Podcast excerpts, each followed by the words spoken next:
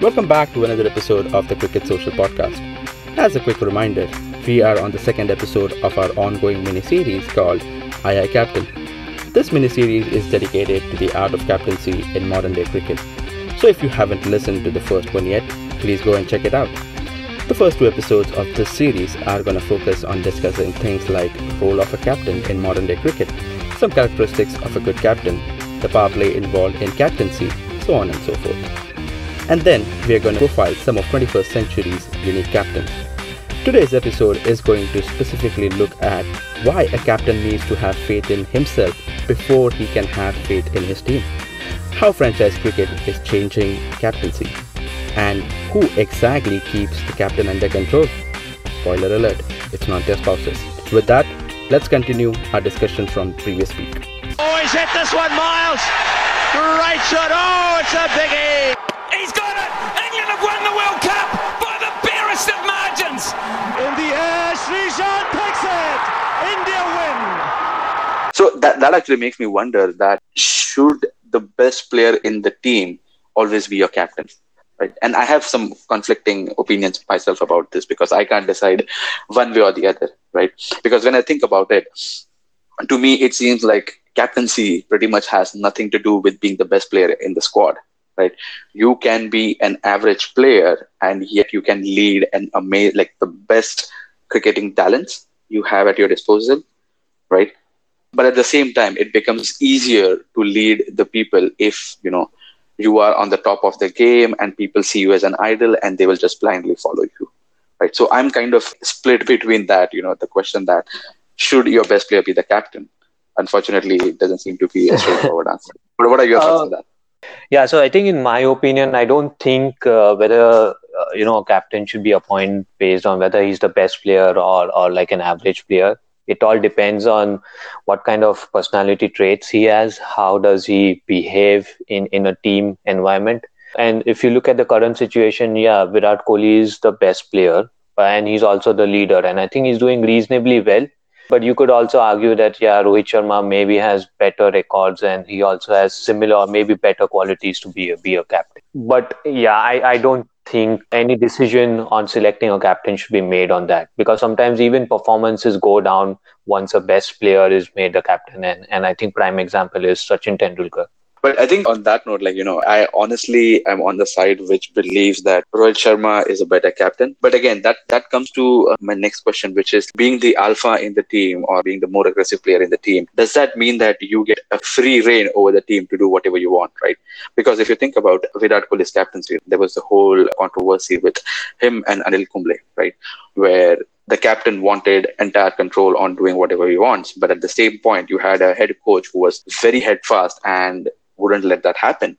But now, when you look at the way things are, there is still the jury out on whether Shastri is the best coach or, you know, if he's just a yes man to the more dominant captain right now. Yeah, if you specifically talk about that topic, then I don't think appointing Shastri has done any anything good to Indian cricket because we we still don't have any trophies uh, ever since he's been appointed the coach. And then yeah. yeah, Kumble had his own style. Virat Kohli didn't like that kind of style, and with Virat Kohli having such a big, you know, big kind of position in Indian cricket, I think everybody was aware that Kumble would would be shown the door, right? Because you just cannot lose Virat Kohli. But I still think uh, Virat Kohli is alpha man. You know, similar example is back in the day, uh, Ricky Ponting was alpha man in Australian cricket team.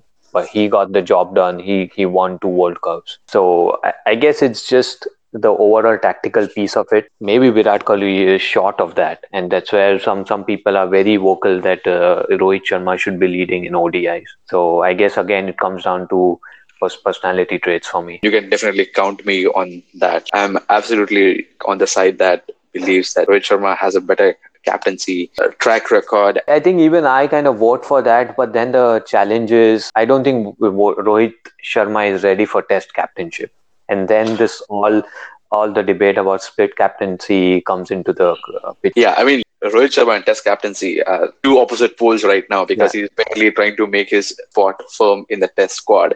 So captaincy seems to be the furthest thing from yeah. him at this point. But you never know. Yeah, you kind of never know, right? Because let's say like Graeme Smith, he was appointed captain at such a young age without having established himself or or maybe he people saw some talent or some kind of skills in him but yeah he was given captainship and he did really well. So even with rohit you can back him that yeah he's a pretty good limited overs captain at least from ipl and some of the odi captaincy that he's done. That once he gets his foot in the team he can do pretty much same thing with test team as well. And then virat kohli can just focus on his batting. Yeah but the question is would he want to though? Because uh... then again yeah you know going by the kumble kohli incident i don't think kohli is someone who would like to take a back seat. He wants things under Fair. his control. I think the same thing happened, right, with Steve Waugh and Ricky Ponting. Ponting was pretty much ready, and then Steve Waugh he lost a series just before the 2003 World Cup, and he he was uh, not selected, and uh, Ponting was uh, given the captaincy like few months before 2003. So you have to take those decisions, right? And keep the future in mind. That's true. And speaking of the future, what do you think that the modern game, or rather, how is the modern game changing the way you need to captain a squad? I think modern game is no longer just for fun. It's very, very professional. It is very commercial now. So there are a lot of stakeholders and there are a lot of expectations. So I think the captain, uh, basically, the team needs to perform well, and that's where the captain comes into the picture.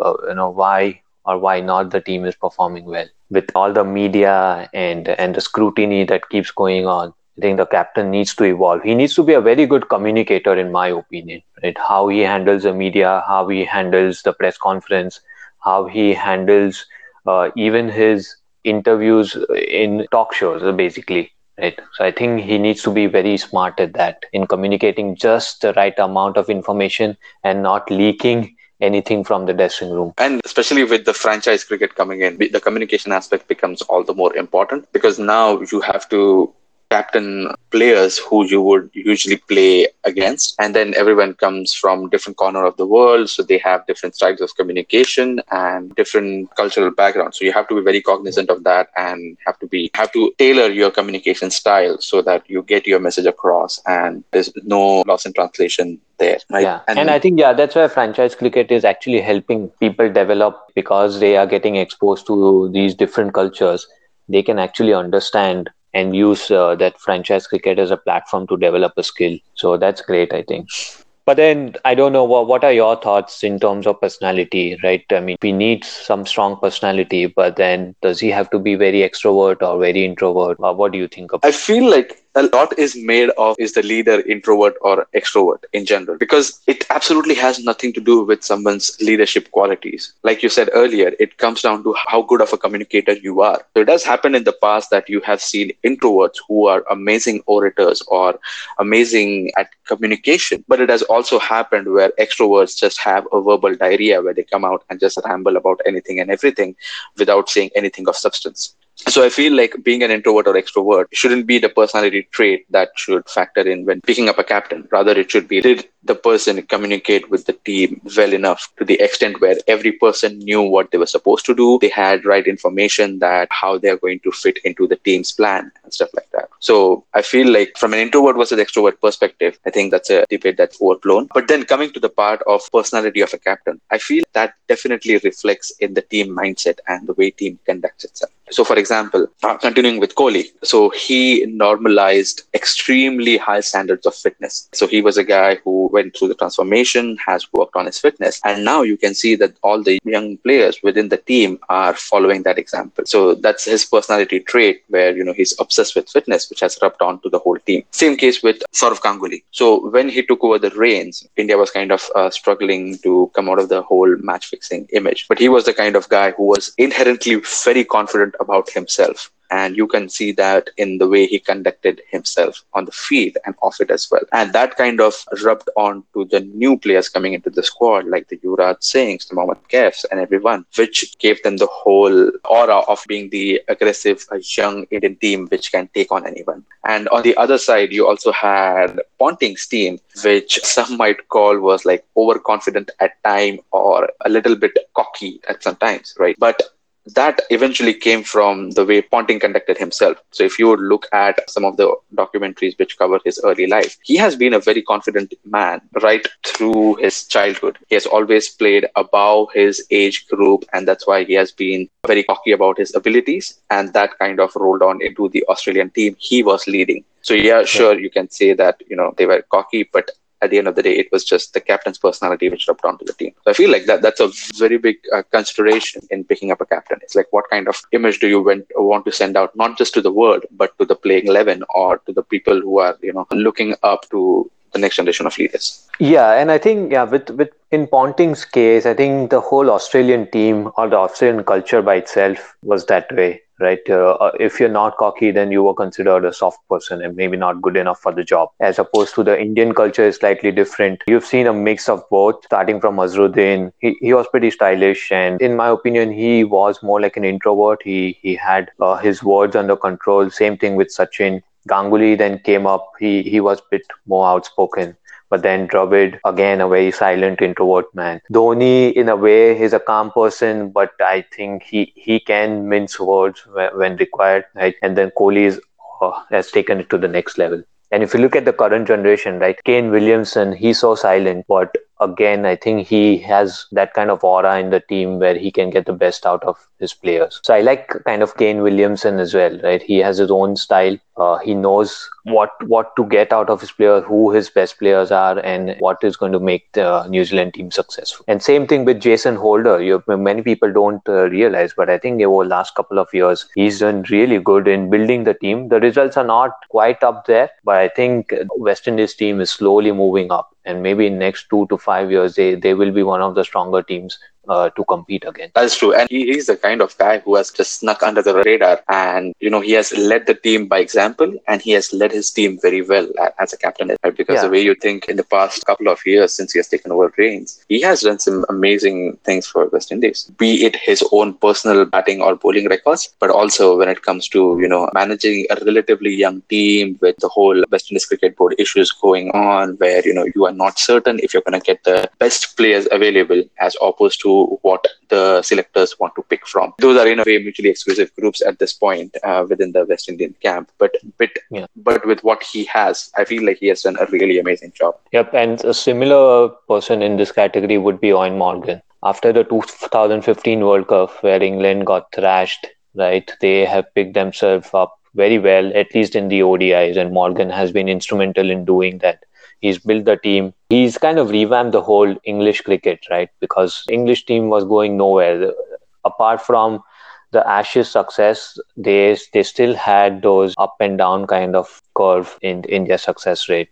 But uh, I think yeah, he he's another person who's not talked much about. I mean, obviously because he's not as great as a player like a Kohli or a Williamson, but I think in terms of leading his team, building a team, managing his team, I guess he's done a, a very good job. And the good thing about how he has turned the thing around is he has shown that change in the fundamental uh, team attitude is possible but it takes time, right? So it took him good three to four years since the 2015 World Cup, where they were like, no, something has to change drastically, and that's when they started off with the with their fast cricket approach and eventually it did pay off and no one can deny them being one of the top teams in the ODIs at least at this point. And also I think you know while we are talking about captains what do you think about the vice captains? How how much impact do they have? And is there uh, any importance of having a vice captain or is it just to put on the papers? I mean he can fill it up when when the captain gets injured for a odd match but what are your thoughts on vice captain so I think it, that is actually a crucial position because you know as a captain, if everyone seems to be agreeing with you, you should be a little worried. At least that's my thinking. As, as a leader, whatever you're doing, everyone agrees with you. It either means that no one in the team has any idea of what they're doing, or they are scared of what you might say in case they give them up to you with some kind of feedback, which are not necessarily the best scenarios to groom a team. So I feel the role of vice captain becomes important there, where he has the captain's ear and has to make sure that you know he's giving him the right feedback or not just blindly agreeing to whatever the captain says. Right? Yeah. So I think in, in that sense, like the vice captain's role becomes critical because at the end of the day, it's on the vice captain to make sure that the quality of the decision that the captain makes, you know, there is some kind of check and balance in place. Otherwise otherwise it's very easy for a captain to get carried away with just their own thinking. Yeah, I think yeah, those are, those are really good points, and I think having a vice captain is also more like an official mark for for the captain to you know get feedback from. Because like we have discussed earlier maybe the captain doesn't always have the answer. So whom does he look up to next? It has to be the vice captain. And vice captain has to uh, play that role right where he thinks yeah maybe you know in this particular situation in the match something different could be done. So uh, that's where i feel yeah maybe vice captain is important. And another way that i look at it is it could be a stepping stone to become becoming the captain like more like molding the next captain giving him that you know, secondary role. And once uh, he's ready then that transition can can kind of happen smoothly. And the perfect example of that was just the, the recently concluded first test uh, between England and West Indies, right? So Joe Root became unavailable right before the first game, and then it came down to two players, and one of them was uh, the current vice captain who ended up Yeah. leading the team. So I think in a way it's kind of um, you know like an intern job for being a captain. In a way, you know that uh, they give you tiny bits of exposures, but then you know when it comes time, the expectation in most of the cases is that the vice captain will succeed the captain. Yeah, so I definitely think that that that position is not just for putting it on the paper, but it actually has some value if done right. How often it is done right, that's a whole different whole, whole different debate. But I feel like the position by itself definitely holds some value. And does the does the position of a coach mean mean a lot? I mean, in terms of you know handling the team or taking decisions, or is he just more like again an advisor and then the captain does most of the decision making? So I feel like the coach is more of an advisor, like you said, right? Because at the end of the day, when push comes to shove, people are going to remember the teams by the name of the captain that led them, right? So you often hear Clive Lloyd's team, you hear Kapil Dev's men, you hear Ponting's team had this unbroken streak, right? You don't hear the name of the coaches there. So that's why, I mean, I'm not denying the importance of a coach's input and feedback, but at the end of the day, the responsibility for the decisions made lies with the captain. And that is the part where the captain needs to have that self belief that, okay, I feel like this is the right move for the team and I'm going to back myself to do this, even if my coach does not agree with it. And I think, yeah, I agree with that. I think the captain should always be the commander in chief, and then he should use the coach and, and other support system to formulate a strategy against the opposition or, uh, you know, for a particular series. Or if a player is struggling with some kind of technique or going through a form slump, then that's where I think the coach should come into the picture. But other than that, I guess all major decisions, the playing 11 should lie with the captain with input from coach. Exactly. Yeah. I mean, at that point, that that's the best the coach can do, right? Just give your input, share your thoughts, and let the captain choose. Because it would be unfair for us to expect the captain to follow everything the coach says. Then why do you even have a captain in the first place, right? Yeah. What is and sometimes i think yeah if even the captain is going to have a bad day right so that's why the coach can come in and uh, you know put his arms around his shoulder and tell him yeah what's going wrong or what's going right and what can be done differently for him to take this team to the next level. So i guess yeah the coach should only be restricted to that as opposed to in in football where where the coach or the manager is the main person uh, taking the decision. But again, it's a different strategy game compared to cricket. But there has been debates, right, where the coach should be given more responsibility or or he should be allowed to take more decisions in cricket or not. Yeah. I mean, I, I honestly don't agree with that part Yeah. because it becomes like you know sure the coach needs to have some power but at the end of the day uh, neither the coach nor the captain should have uh, you know total control because you don't want to make it a dictatorship Yep. I think, yeah. And I think the famous example of Greg Chappell, right? He tried to control the team, which he shouldn't have, uh, right? With, with Ganguly, it didn't work out. With Dravid, yeah, maybe it did and it did not. But uh, yeah, in the end, I don't think it was a very good uh, face for Indian cricket. And after that, what followed was the Gary Kirsten and Dhoni partnership, where Gary Kirsten was behind the scenes and Dhoni did uh, most most of the uh, you know decision making or or how he wanted to operate the team, and we saw the Absolutely. results. Yep. And that, that was a perfect uh, word that you used the partnership. It has to be a partnership between the coach and the captain, Right. where the coach has to respect that at the end of the day, the captain is going to be responsible. But at the same time, the captain needs to uh, respect the experience of the coach and, you know, heed to their advice and consider it in their decision making. So it has to be like a give and take. Alright, gang, that's all we have for this week. Do join us next week as we start profiling some of 21st century's most amazing captains. This is the Cricket Social Podcast, and you have been an amazing audience.